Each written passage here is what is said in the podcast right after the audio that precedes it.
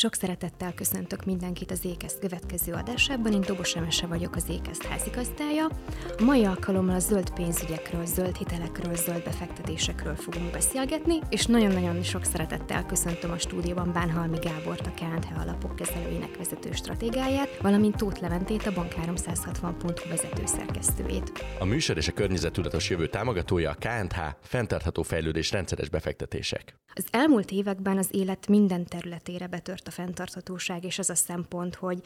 a vásárlói döntésünkkel, minden megfontolásunkkal, így a megtakarításainkkal, a befektetéseinkkel is ugye a jövőt alakítjuk, hogy hogy látjátok, hogy mióta és milyen mértékben tört be a pénzügyi szcénába, a befektetések világába a környezetvédelem és a fenntarthatóság? Hogyha a befektetéseket nézzük, akkor mondhatjuk, hogy már az 1960-as években történtek erre próbálkozások, hogy amikor egy befektetési formáról gondolkodunk, akkor ne csak a pénzügyi vonulatokat vizsgáljuk meg, hanem figyeljünk oda a társadalmi vagy a morális szempontokra is. De az igazi nagy lökést az 1990-es évek adták ennek a felfogásnak, főleg Európában, Nyugat-Európában, és hát most látni a, a 2000-es évek elején, közepén, 2010-es évek, 2020-as évek kezdetén, hogy egy óriási nagy lökést kapott ez a szemlélet, és hát látjuk azt, hogy itthon is egyre nagyobb fókuszt kap ez a megközelítés. Amikor arról beszélünk, hogy befektetés, akkor nem csak pénzügyi befektetésbe kell gondolkodni, hiszen hogy Gábor említette, hogy itt már egy átlagember is lényegében szembesül azzal, hogy, hogy a befektetési döntéseinél, pénzügyi döntéseinél ilyen szempontokat mérlegelhet, de természetesen a mindennapjainkban befektetés az is, hogyha valaki úgy dönt, hogy egy napelemes rendszert épít mondjuk a házára, hiszen egy nagy pénzt kell abba fektetni, és ugyanúgy meg kell neki nézni, vagy érdemes megnéznie, hogy hol van a megtérülés. Tehát ahogy egy egy befektetési alapba befektetek, akkor nézem azt, hogy milyen hozama van. Minden napi zöld befektetéseinknél is meg kell nézni azt, hogy jó, én most kiépítek egy napelemes rendszert, de vajon az hány év alatt térül meg? Vajon megtérül -e egyáltalában? Mennyi bekerül az, hogyha én maradok a gáznál, és ehhez képest mi történik, hogyha kicserélem az ablakomat, napelemes rendszert építek, vagy hőszivattyús rendszert építek tehát ez is befektetés már, ez is zöld befektetés. Ja, hogyha maradunk egy kicsit a befektetéseknél, ugye rengeteg jelző meg kulcs szó kapcsolódik ehhez a fenntartatóság kapcsán, tehát ö, beszélünk zöld befektetésekről, felelős befektetésekről, etikus meg fenntartató befektetésekről is, és Gábor segíts nekünk abban, hogy, hogy mi jellemző a fenntartató befektetési alapokra, hogy arányaiban hova tudjuk ezt tenni, hogy mondjuk mekkora összegek áramlanak egy ilyen alapba? Hát, hogyha az arányokat nézzük, akkor tényleg döbbenetes, ami, ami most zajlik ez a hatalmas trend. A mostani legfrissebb előrejelzések szerint azt látjuk, hogy nagyjából úgy 2025-re a világon a teljes befektetési állománynak nagyjából az egyharmada már ilyen fenntartható szemléletű befektetés lehet, és ez egy óriási dinamikus növekedést jelent és hogy mitől fenntartható egy befektetés, tulajdonképpen úgy érdemes talán megközelíteni, hogy itt a pénzügyi szempontok mellett más szempontokat is figyelembe veszünk, amikor egy felelős vagy fenntartható befektetési alapot állítunk össze. És ugye ez egy általános tévhit szokott lenni, hogy egy ilyen zöld befektetés vagy felelős befektetés az valamilyen szempontból lemondunk a, a hozam egy részéről, vagy valamilyen módon igazából csökkentjük a hozam kilátásunkat, de szerintem ez pont fordítva van. Talán úgy érdemes erre tekinteni, hogy amikor egy hagyományos befektetési alapot rakunk össze, akkor ugye egy, egy teljes univerzumból válogathatunk, mindegy, hogy milyen szektorból választunk részvényeket, mindegy, hogy milyen ország kötvényeit tesszük be abba a befektetési alapba, csak a pénzügyi szempontok, amik dominálnak. És amikor egy fenntartható vagy felelős befektetési alapot állítunk össze, akkor viszont még plusz szempontokat is figyelembe veszünk, csak olyan cégek részvényeiből válogatunk, vagy csak olyan országok kötvényeiből, amik a felelős szemléletnek megfelelnek, itt ugye több szempontról is beszélhetünk, és amikor megvan ez a minőségi univerzum, akkor ebből aztán ugyanúgy a szigorú pénzügyi szempontok alapján választjuk ki a legjobb profit kilátásokkal rendelkező részvényeket vagy kötvényeket. Azt hogy látjátok, hogy, hogy van egyfajta ilyen üvegplafon az ilyen fenntartatósággal kapcsolatos tudatosság terén a pénzügyi szcénában? Tehát, hogy beszélhetünk arról, hogy, hogy ezt az üvegplafont úgymond ezt a felismerés már így áttörte? Hogy okvetlenül hosszú távon kell gondolkodnunk? Hogyha mondjuk azt vesszük alapul, hogy, hogy akár bizonyos országoknak a gazdasága mennyire függ akár a klímaadaptációtól, vagy bizonyos szektorok mennyire függnek ugye attól, amire ugye a klímaváltozás hatással van? Hát az üvegplafon áttöréshez eh, két dolog kell. Az egyik az, hogy aki befektet ezekbe az alapokba, hogy ő, az ő szemléletében áttörte már az üvegplafon, és ezt a döntést tudják befolyásolni az alapkezelők. Lehet, hogy előbb történik meg a befektetési piacon, az alapkezelői piacon az üvegplafon áttörése, és ez segít hozzához, hogy egy kis befektető is áttörjön, hiszen azért egy kis befektetőnek akárhogy is a döntését alapvetően szerintem most azt befolyásolja még mindig, hogy mekkora hozamot ér el. Tehát, hogy ő azért most lemondjon hozamról, hogy egy zöld befektetésbe fektessen, vagy ilyen típusú befektetésbe fektessen, azt gondolom, hogy ez a nehezebb a kisbefektetőnek azt mondani, hogy te most mondjál le egy-két százalék hozamról. Tehát sokkal ö, életszerűbbnek tartom én ezt, de majd Gábor elmondja, hogy az életszerű-e,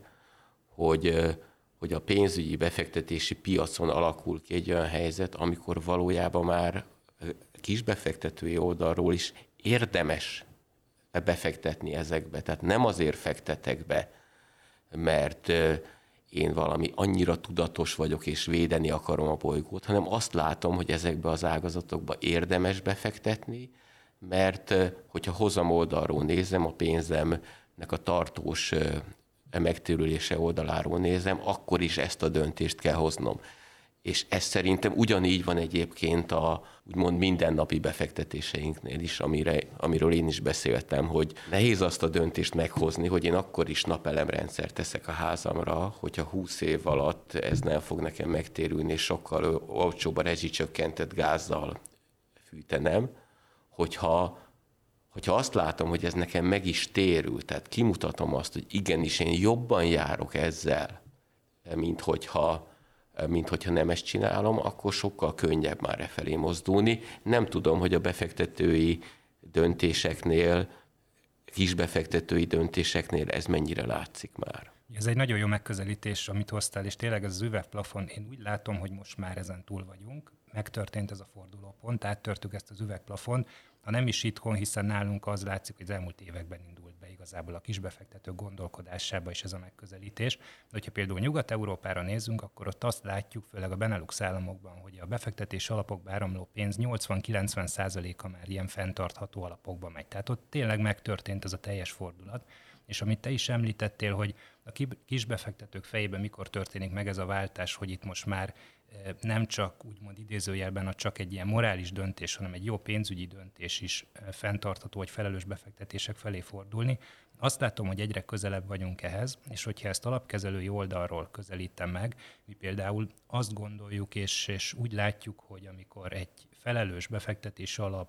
gondolkodunk, akkor ezzel nem csak egy jó morális döntést hozunk, hanem pozitív pénzügyi hozamot is tudunk adni az ügyfeleknek hiszen azok a szempontok, amik egy felelős befektetési alap összeállításánál előjönnek, azok hosszú távon a cégek profit kilátásait is javíthatják. Tehát ez a két szempont, a felelős gondolkodás és a megfelelő pénzügyi hozam, ez most már együtt jár, tehát hogyha egy felelős befektetést választunk, akkor nagyon jó eséllyel hosszú távon ez akár felül is teljesítheti egy hagyományos befektetési megközelítést. És én úgy látom, hogy Nyugat-Európában ez a váltás már megtörtént évekkel ezelőtt, most a nagyon nagy növekedés az Egyesült Államokban van, ahol ezek a befektetések az utóbbi években hatalmas dinamikával nőnek. Talán a következő hullám az Ázsiából jöhet, főleg Japánból, és hát itthon is azt látjuk a kisbefektetőknél, hogy most már tényleg a kisbefektetők egy jelentős része is keresi ezeket a megoldásokat, és hogy egyre jobban megismerkednek a, a mögöttes tartalommal, és azzal, hogy itt arról van szó, hogy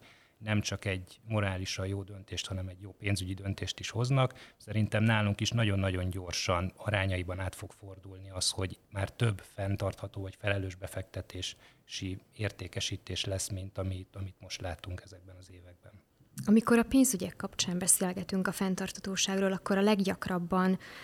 ez a hármas mozaik szó az ESG, mi ugye a környezeti társadalmi vállalatirányítási hármas szempontot összegzi, ez az, ami velünk szembe jön. És hogy látjátok, hogy, hogy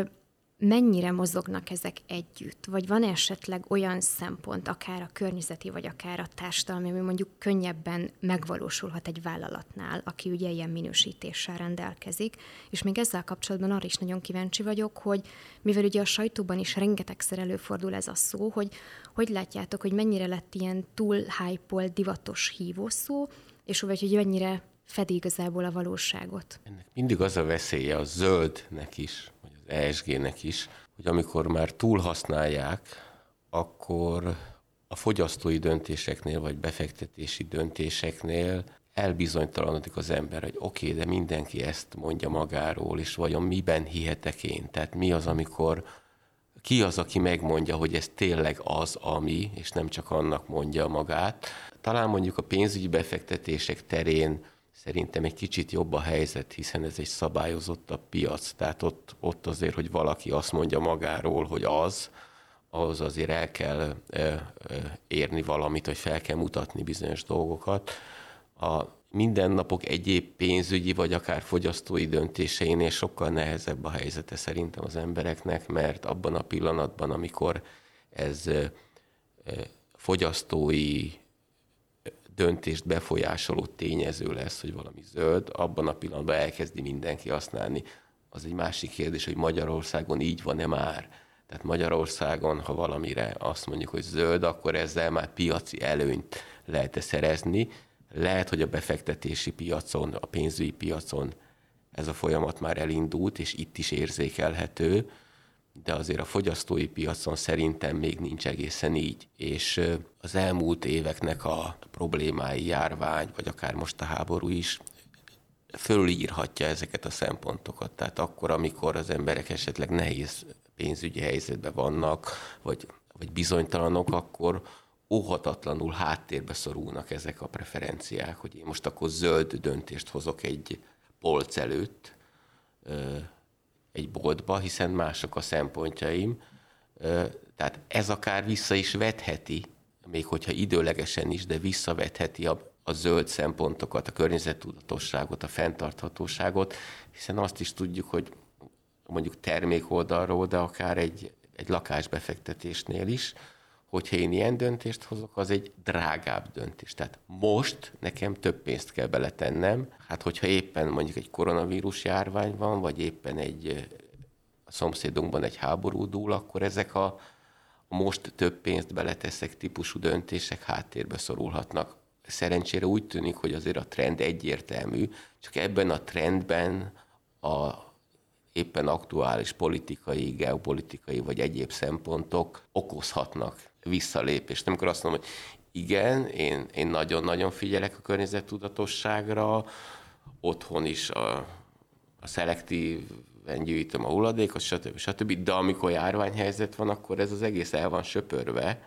mert akkor az a lényeg, hogy én megvédjem magam a járványtól, és lehet, hogy, hogy járványmentes helyzetben N hulladékot termelek, járványos helyzetben pedig három N hulladékot termelek, mert, mert fölülírja ezt a döntésemet. Igazából, hogyha a befektetéseknél nézzük, akkor szerintem ott már ennél e, a szabályozás miatt, amit te is említettél, egy picit előrébb járunk, és nagyon szigorú szabályok vonatkoznak arra, hogy mit lehet fenntartható befektetésnek nevezni, és ez tovább fog jelentősen szigorodni az idejével, hiszen az Európai Unióban komoly új szabályozások fognak életbe lépni. Tehát azt gondolom, hogy itt a következő években már aki fenntarthatónak nevez egy befektetés alapot, annak tényleg olyan szemlélettel kell összeállítania ezt az alapot, hogy tényleg ezeket a szempontokat figyelembe vegye. Tehát ez nagyon fontos, amit mondtál, hogy mit nevezünk zöldnek, mit nevezünk fenntarthatónak. Úgyhogy szabályozói, szabályozói oldalról erre nagyon odafigyelnek, és szerintem, ami most az Európai Unióba elindul, ez ugyanúgy egy globális standardé fog válni a következő években ez a szabályozás. Tehát a zöld befektetéseknél erről az oldalról talán kevésbé kell félnünk majd, hogy, hogy tényleg fenntartható befektetési alapba tesszük a pénzünket. És amit pedig korábban vetettél föl az ESG betűszóról, hogy ez mennyire elhasznált, vagy mennyire divatos szóvá vált. Talán kevésbé látunk bele a mögöttes jelentésbe, sokat használjuk ezt az ESG kifejezést, de ugye fontos, hogy sokszor zöld befektetésekről beszélünk, de amikor egy ilyen felelős befektetésről beszélünk, akkor nem csak környezeti szempontok, hanem ugyanúgy társadalmi és ugyanúgy irányítási szempontokat is figyelembe veszünk, és talán egy befektetésnél pont ezek azok a megközelítések, ami miatt mondhatjuk azt, hogy egy ilyen befektetési alapnak is legalább olyan jó vagy hosszú távon még jobb hozamkilátása lehet, hiszen elég csak arra gondolni, hogyha mondjuk egy tőzsdei társaság odafigyel arra a környezeti szempontok mellett, hogy mondjuk milyenek a munkavállalók jogai, milyen a munkavállalói hangulat a cégnél, mennyire egyenlőek a bérek, mekkora a fluktuáció, ez ugye ez a társadalmi megközelítés. Ez hosszú távon nagyon sokat hozhat jövedelmezőségben is, és akkor talán az irányítási szempontok, amit ugye a G betű jellemez az angol rövidítésből, az pedig azt mutatja, hogy maga a menedzsment mennyire átlátható, mennyire lehet megbízni benne, mennyire hozza azokat a döntéseket, amit megígért a befektetőknek, és hogyha ezeket a szempontokat egy cég figyelembe veszi, és előre kerül egy ilyen rangsorba, és bekerül egy befektetés alapba, szerintem jövedelmezőségi szempontból is jobban teljesíthet, mint egy olyan cég, aki erre kevesebb hangsúlyt tesz. Tehát azért ez a betűszó, ez, ez nem csak a zöldről szól, és egy befektetésnél nagyon sokat tehet ahhoz hozzá, hogy, hogy tényleg hosszú távon nagyon jó hozampotenciált is hozzá tudjon adni a, a, a megközelítéshez. Csak annyi, ez az az ESG, ami ugye a másiknál, hogy fenntartható ágazatokba fektessünk, az sokkal átélhetőbb egy befektető számára, mint az ESG. Az ESG az inkább olyan, hogy nem biztos, hogy tudom pontosan, hogy mit is jelent, de valami jó dolog. Tehát, hogyha elhiszem, hogy az ESG jó dolog, akkor onnantól nem biztos, hogy nekem bele kell abba menni, hogy pontosan az milyen ága-boga van, hanem tudom azt, hogy aki ESG minősítésű, vagy elmondhatja magáról, hogy ESG, abba nekem érdemesebb befektetnem, mint olyan cégekbe, amelyek nem tudják ezt fölmutatni. Tehát pont ez a, ami, ami megvan a befektetési piacon, a pénzügyi piacon, megvannak ezek a pecsétek, amiről elhiszem, hogy ez le van pecsételve, akkor az nekem jó. A, fogyasztói piacnál azt érzem, hogy sokkal, sokkal nehezebb helyzetben vannak a döntésnél az emberek, mert nincsenek meg ezek a fogódzók, nincsenek meg ezek a biztos pontok, hogyha ott ez rá van írva, akkor én azt tudom, hogy az az. Igen, pont ezt akartam egyébként kérdezni, mert nyilván nagyon érdekes, amikor a, a fenntartatóság helyzetét ilyen különböző szektorokban vagy iparágakban nézzük meg, és nyilván az élelmiszeriparban, a fogyasztói piacon, amit említettél, az élelmiszereknél, a divatban, tehát hogy nagyon sok olyan szó van, meg olyan plecsni van, meg olyan tanúsítvány van, amik, amik ilyen divatosak, mert zöld, bio, organikus, de hogy nagyon sokszor például egy fenntartatósági jelentés is nagyon masszívan a zöldre mosás eszköze tud lenni, mert vállalásokkal tömik tele a cégek, meg gyönyörű természetfotókkal, de akkor szerencsére azt mondjátok, hogy ez a pénzügyi szférában nincs így, mert sokkal szabályozottabb az, hogy mire mondhatjuk azt, hogy fenntartható, vagy mire mondhatjuk azt, hogy zöld, vagy éppen ESG. Igen, én úgy érzem, hogy persze, aki a pénzügyi szektorban dolgozik, az sokszor azt mondja, hogy hát ez aztán olyan szabályozott piac, hogy ez már túl szabályozott piac, hogy annyi már szabályozó, hogy nem tudunk megmozdulni tőle, ami nyilván igaz is, viszont azért ennek megvan az a következménye, hogy, hogy például ezeknél a, a tényezőknél, meghatározásoknál sokkal biztosabb lehet az ember abban, hogy azt kapja, ami rá van írva. Ha ESG, akkor az ESG, hogyha, hogyha egy fenntartható befektetési alapnak mondanak valamit, amelyik fenntartható befektetésekbe fektet, ott megvan az a szabályrendszer, amiben hát nem, nem lehet akkorákat kamuzni, vagy sem ekkorákat, mint mondjuk, amikor bemegyek a boltba, és azt hogy úristen, hát itt csak olyan olyan élelmiszerek vannak, hogy egyik jobb, mint a másik. Tehát minden annyira zöld, fel, minden, minden bio. zöld, minden bio, vagy, vagy úgy van megfogalmazva, hogy, hogy majdnem az. Tehát majdnem azt mondom, hogy igen, az a fajta szabályozottság nem ártana, csak hát sokkal nehezebb is természetesen szabályozni, és ez most nem csak élelmiszereknél van így, tehát amit említettem például, ugye mindennapi ö, ö, életkörülményeiknél, egy lakásépítésnél, házépítésnél, hogy pontosan mit is kapok. Tehát amikor, amikor azt mondják, hogy akkor ez ilyen-olyan minősítésű, akkor az ember mennyire lehet biztos benne, hogy,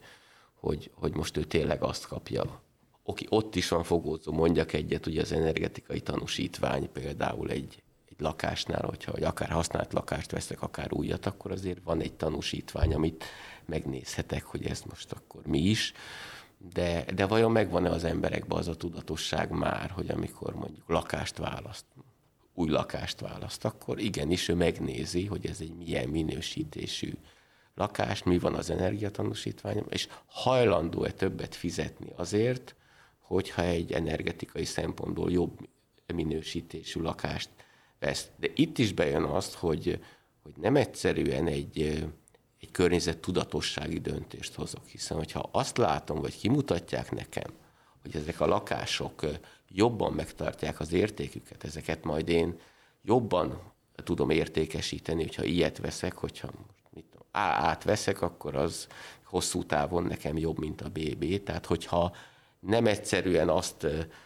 azt a döntést kell meghoznom, hogy én a bolygó érdekében AA lakást veszek, hanem nem, azért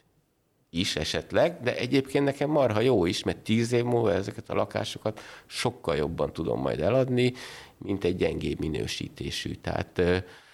itt is azt gondolom, hogy például mondjuk egy lakáspiacon uh, van egy kényszer is, hiszen éppen most lesz majd, amikortól már bizonyos minősítés kell ahhoz, hogy új lakást lehessen uh, átadni, tehát ugrik egyet a mérce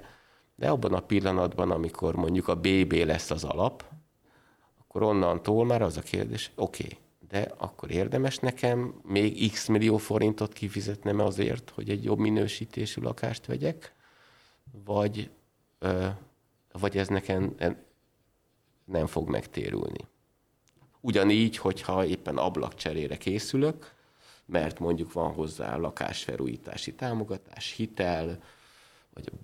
bármi ilyen lehetőség, akkor meg kell fontolnom, hogy akkor én most milyen ablakot veszek, a két rétegűt, vagy a három rétegűt. Nyilvánvaló, hogy a, a, a három sokkal drágább, vagy tudok venni sokkal drágábbat is. De vajon ez nekem hol fog visszajönni? Az energiafogyasztásánál a háznál, az értékesíthetőségénél, és igazándiból akkor várhatjuk, hogy, hogy ezek a szempontok a döntéseknél fontosabbak lesznek, hogyha egyszerűen befektetési, pénzügyi oldalról is az a végeredmény, hogy nekem érdemesebb abba fektetnem, ami, ami fenntarthatóbb, ami kisebb energiafogyasztású, és nem egyszerűen azt a döntést kell meghoznom, hogy én hajlandó vagyok több pénzt kiadni annak érdekében, hogy a Föld tovább működjön emberrel. És amit mondtál, ez a költségszempont, ez szerintem nagyon fontos, és tényleg ugye a, a fogyasztók szemében ez az elsődleges, hogy akkor, hogyha ilyet választok, akkor az nekem mennyibe kerül. Aztán a második kérdés az, hogy ez mikorra térül meg, de oda már azért nehezebben jutunk el sajnos. Ugye a befektetési piacon azt látjuk, hogy akkora a verseny és olyan mértékű a beáramló pénz, és ez akkora innovációt kényszerít ki, hogy most már eljutottunk oda, hogy amikor egy befektetési alapnál mondjuk két ugyanolyan hasonló vegyes alap közül választunk, ugye ez azt jelenti, hogy mondjuk a részvénykötvény összetételük hasonló, de az egyik az normál szemlélettel van összerakva, a másiknál pedig figyelembe vesszük a fenntarthatósági szempontokat is, vagy a, a felelős szempontokat is. Költségszínben ugyanott van ez a két befektetési alap, tehát tulajdonképpen itt most már a, a fogyasztó vagy a vásárló döntése az, hogy melyik irányba indul el, és amikor azt belátjuk, hogy azzal, hogy egy fenntarthatót vagy felelős befektetés alapot választunk, azzal hosszú távon akár nagyobb hozam lehetőséget is adunk magunknak, sokkal könnyebb már ez a döntés. Tehát a befektetéseknél ez a nagy verseny és a nagy beáramlás már eljutatta oda a piacot, hogy igazából költségszintben nincs eltérése egy, egy felelős és egy normál befektetés alap között, és talán ez lehetett az a fordulópont, ami aztán szerintem ezt a nagy dinamikus növekedést a világon, Nyugat-Európában, az Egyesült Államokban elindította, hiszen most már is sokkal könnyebb megtennünk azt a lépést, hogy te is azt mondtad, hogy az első az, hogy megnézzük, hogy ez mennyibe kerül nekünk, de hogyha ezen túl tudunk lépni könnyebben, akkor onnan már, már sokkal könnyebb ebbe az irányba elindulni ha van olyan piac, ahol ez még nem történt meg, ugye, hogyha már a befektetéseknél az van, hogy oké, okay, ugyanaz a költség, akkor könnyebb meghozni azt a döntést, hogy én inkább ebbe fektetek, de hogyha ez még nincs így, hogyha nekem ö, nyilvánvalóan több pénzt kell kiadnom ö, most annak érdekében, hogy egy energiahatékonyabb ö, lakást, házat vegyek, akkor még ugye akkor sem könnyű meghozni ezt a döntést, ha egyébként kiszámolható valamennyire, hogy 10-20 x év alatt megtérül ez a befektetés, hiszen azért ez egy nagyon hosszú idő, és ráadásul egy olyan idő, sávba próbálunk számolgatni, amire nem lát az ember előre. Ha csak az energiaárakat nézem, hát most ki mondja meg, hogy nem hogy tíz év múlva, hanem két év múlva milyen energiaárak lesznek, és nyilván, hogyha a gázár X forint, akkor másképp térül meg egy napelemes rendszer, mint hogyha Z forint. Tehát valójában kicsit hájókovátság is, hogy legalábbis ehhez képest az alternatív energia felhasználáshoz képest én megmondjam, hogy nekem most ez hány év alatt térül meg. De hogyha ilyen helyzet van, akkor fontos az, hogy vajon milyen ösztönzők vannak. Tehát egy befektetőt már lehet, hogy nem kell ösztönözni, hiszen nincs különbség. De ahol van különbség, ott, ott például az államnak a lehetősége az, hogy ösztönzőkkel, támogatással terelje abba az irányba a befektetéseket, a, a pénzügyi befektetési döntéseket, hogy, hogy ezt választák. Ilyen például mondjuk most a, ami egy óriási topik a piacon, a zöld hitel. Ugye ez egy jegybanki, jegybanki forrású támogatott hitel volt, aminél látszott az, hogy hát lényegében elkapkodták. Persze ez az is kellett, hogy éppen akkor induljon el a zöld hitel program, amikor lényegében elkezdtek emelkedni a kamatok, de eljutottunk odáig, hogy hát valaki azt éreztette a zöld hitelnél, hogy hát majdnem ajándékot kap, tehát ilyen olyan alacsony kamatokat a nyúlsehoz húsvétra, mint amennyiért zöld hitel lehetett felvenni. Tehát na, itt volt az, hogy itt nem volt kérdés, hogy akkor én most hajlandó vagyok egy többet kiadni egy valamivel jobb energetikai minősítésű új lakásvásárlásnál, hiszen akkor előnyt élvezhetek azzal, már aki még élvezhette ezt, most ugye jellemzően éppen a keret elfogyása miatt fel vannak függesztve ezek a új igénylések, hogy azt mondja, hogy hát bolond lennék nem zöld hitelt fölvenni, hiszen ha kiszámolom a hitelköltséget a zöld hitel kedvezményes kamatára, és az aktuális piaci kamatokra, akkor ez nekem sokszorosan már itt megtérül és más, más ösztönzőknél is így van, mondjuk ilyen a másik a napelem program, ami, ami hát megint olyan, hogy mondjuk az ingyennél persze nincs olcsóbb. Tehát hogyha, hogyha én lényegében állami finanszírozásból fölépíthetek egy ilyen rendszert, akkor természetes, hogy, hogy odállok sorba, hiszen akkor, akkor nekem már nem is kell megtérülésről beszélnem, mert ingyen kiépítettem, tehát nem kell számolgatnom, hogy ez a rendszer, ez akkor 5-10-20 év múlva térül meg, vagy sem. De biztos, hogy ahhoz, hogy, hogy ne csak a pénzügyi befektetéseknél hozzunk ilyen döntéseket, hanem a mindennapi és nagyobb összegű döntéseknél. Szerintem ez is lényeges, hogy mekkora összeget, mekkora összegről is döntök, ott biztos, hogy még sokáig állami vagy egyéb támogatásokra van szükség ahhoz, hogy az embereket ebbe az irányba tolják. Mert enélkül bizony, ha összerakja a lehetőségeket, akkor azt mondja, hogy igen, én szeretnék egy ilyen befektetést, szeretném így építeni a házamat, szeretném így felújítani, de akkorák a költségkülönbségek, hogy ezt én még nem tudom meghozni ezt a döntést. Ha kapok hozzá támogatás, segítséget, akkor ez már átlendít engem ez lényegében olyan, mintha egy korábbi periódusban a befektetési alapoknál lett volna valami stimuláció, hogy tudom én, egy százalék pluszt ad a állam a hozamhoz, hogyha, hogyha valaki ebbe hajlandó fektetni.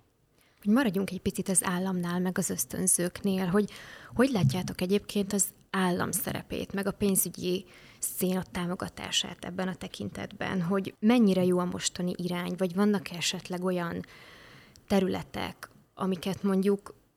alulreprezentáltan támogatnak vagy ösztönöznek? Hogy van-e olyan, ahol mondjuk úgy nagyobb állami ösztönzés, nagyobb állami segítséget ítélnétek oda? Hogyha a lakáspiacot nézzük, ott, ott az elmúlt években nagyon komoly olyan ösztönző rendszerek, olyan programok, támogatási programok indultak, amelyekben ez is szempont volt, a már említett zöld hitel, ami egy jegybanki finanszírozású dolog, de itt volt a éppen most kiosztott napelem, legalábbis napelemnek mondott pályázat, ugye nem csak napelem volt, és egyéb támogatásoknál is az ilyen típusú befektetésekre, ilyen típusú kiadásokra is lehetett pénzt szerezni. Biztos, hogy ahhoz, hogy, hogy, ez, hogy ez megmaradjon, ahhoz valamilyen szinten fönn kell tartani ezeket a támogatásokat, ki kell bővíteni ezeket a támogatásokat, hiszen hogyha magyar lakásállományt nézem, akkor nagyon-nagyon ráfér, hogy, hogy további környezetvédelmi, energiahatékonysági beruházásokat hajtsanak végre az emberek, hiszen ezzel tudják például a legjobban védeni magukat az elszálló energiaáraktól. Ja, ahogy eddig is beszéltünk róla, befektetéseknél itt kevésbé volt eddig is szerepe az államnak, és azt gondolom, hogy a piac előrébb jár, és nagyon nagy a kereslet, és nagyon nagy az innováció, a jövőben sem látok itt nagyobb állami beavatkozásra lehetőséget, illetve szerintem nincs is rá szükség. Itt a, a vásárlók, a, a befektetők fejében kell e, egy olyan változásnak elindulni, amikor már igazából az lesz az alapvető megközelítésünk, hogy amikor befektetést választunk, akkor egy felelős befektetést válasszunk, és e, most már szerintem nagyon könnyű helyzetben vagyunk befektetőként, hiszen tényleg nem kell lemondanunk hozamról se, nem kell plusz költséget hozzátennünk, hanem egyszerűen magunkban kell elhatározni azt, hogy mi szeretnénk tudni, hogy, hogy mit csinálnak a pénzünkkel, szeretnénk tudni, hogy milyen cégek részvényeibe, milyen országok kötvényeibe fektetik, és amikor megvan ez a tudatosság, ott már a, a piaci verseny elhozta azt a lehetőséget, hogy nagyon könnyű meghozni ezt a döntést. Tehát befektetések piacán én kevésbé látok állami segítségre szükséget. Egy terület lehet még, ahol az államnak azért szerintem lenne szerepe, ez pedig a támogatások akár az uniós, akár a nemzeti támogatásoknál igenis ö, ö, sokkal fontosabb szempontok válhatnának, akár elvárásokkal várhatnának ilyen, ilyen szempontok vagy megközelítések. Én egyenlőre ezt még kevéssé látom. Tehát a, a befektetésekbe ez sokkal jobban beszivárgott, már sokkal inkább átitatta a befektetési piacot, mint a támogatási piacot, ahol ugyan vannak ilyen típusú pályázatok is, de azt, hogy egy, egy pályázótól bizonyos fenntarthatósági vagy ESG szempontokat abstart elvárjanak, na ez még nem jellemző. És ezzel igenis lehetne ösztönözni, hiszen azt lehet mondani, hogy ha valaki ö, egy nagy támogatást ö, vár el, kér, akkor ilyen szempontokat igenis teljesítsen, mert az jöhet ö, a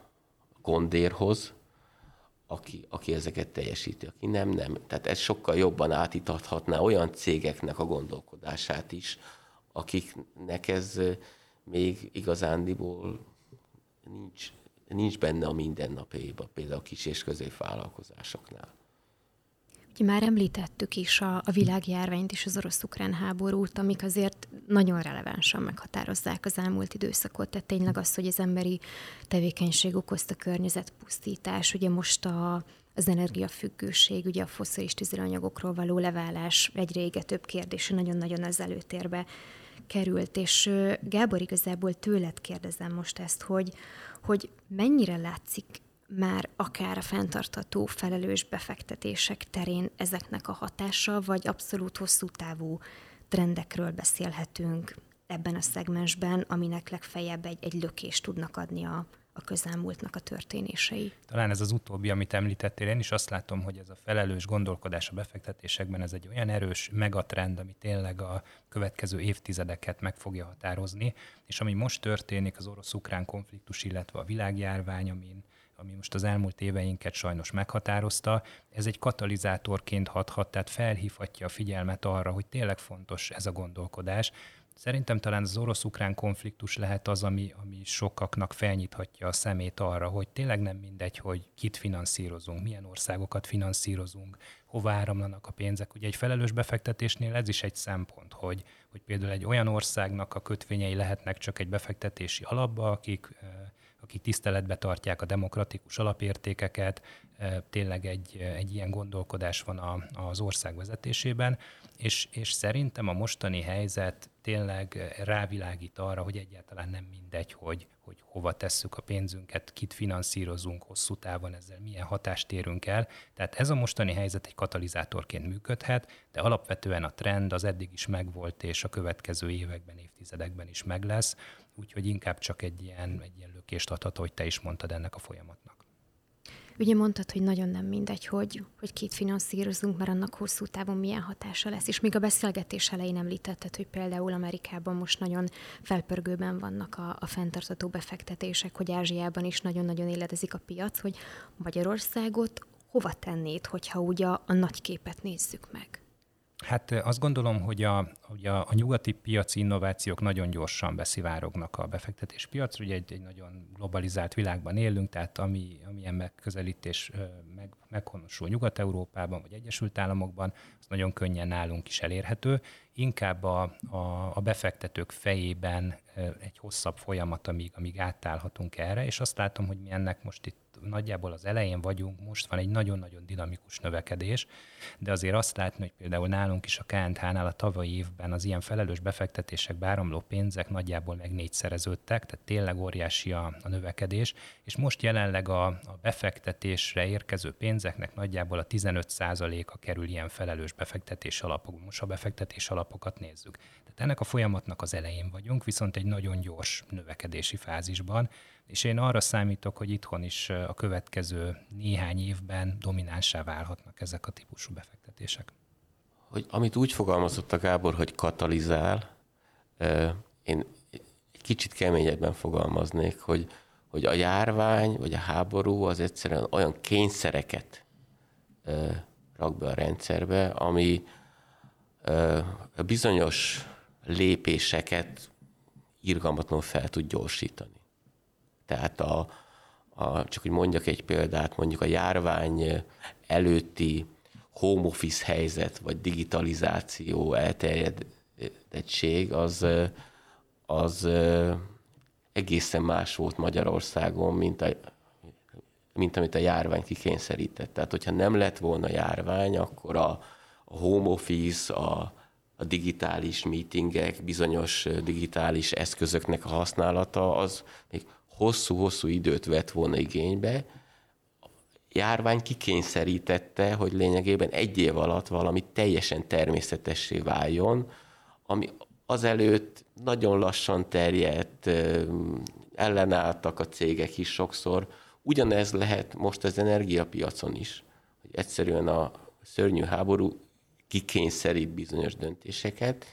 fel kell gyorsítani bizonyos átállási folyamatokat, amelyek maguktól lehet, hogy, hogy évtizedekig tartottak volna, de a kényszer hatására ezek felgyorsulhatnak, és, és ez, ez államok szintjén és emberek szintjén is így van. Tehát csak hogy most egy példát mondjak, épp a hvg.hu-n olvastam, hogy a, a németeknél már meg többszöröződött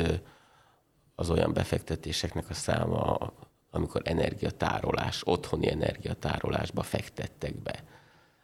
Nyilvánvaló, hogyha nem lett volna háborús helyzet, akkor ez a folyamat sokkal lassabb lett volna. Persze az ember szépen építgeti ki otthon a saját energiatároló kapacitását, de egy ilyen helyzet rögtön egy ugrást eredményezett, amikor már nem csak termelem az energiát, hanem arra is figyelek, hogy ezt valami ilyen módon tudjam tárolni, mert tartok egy olyan helyzettől, amikor nem lesz energia,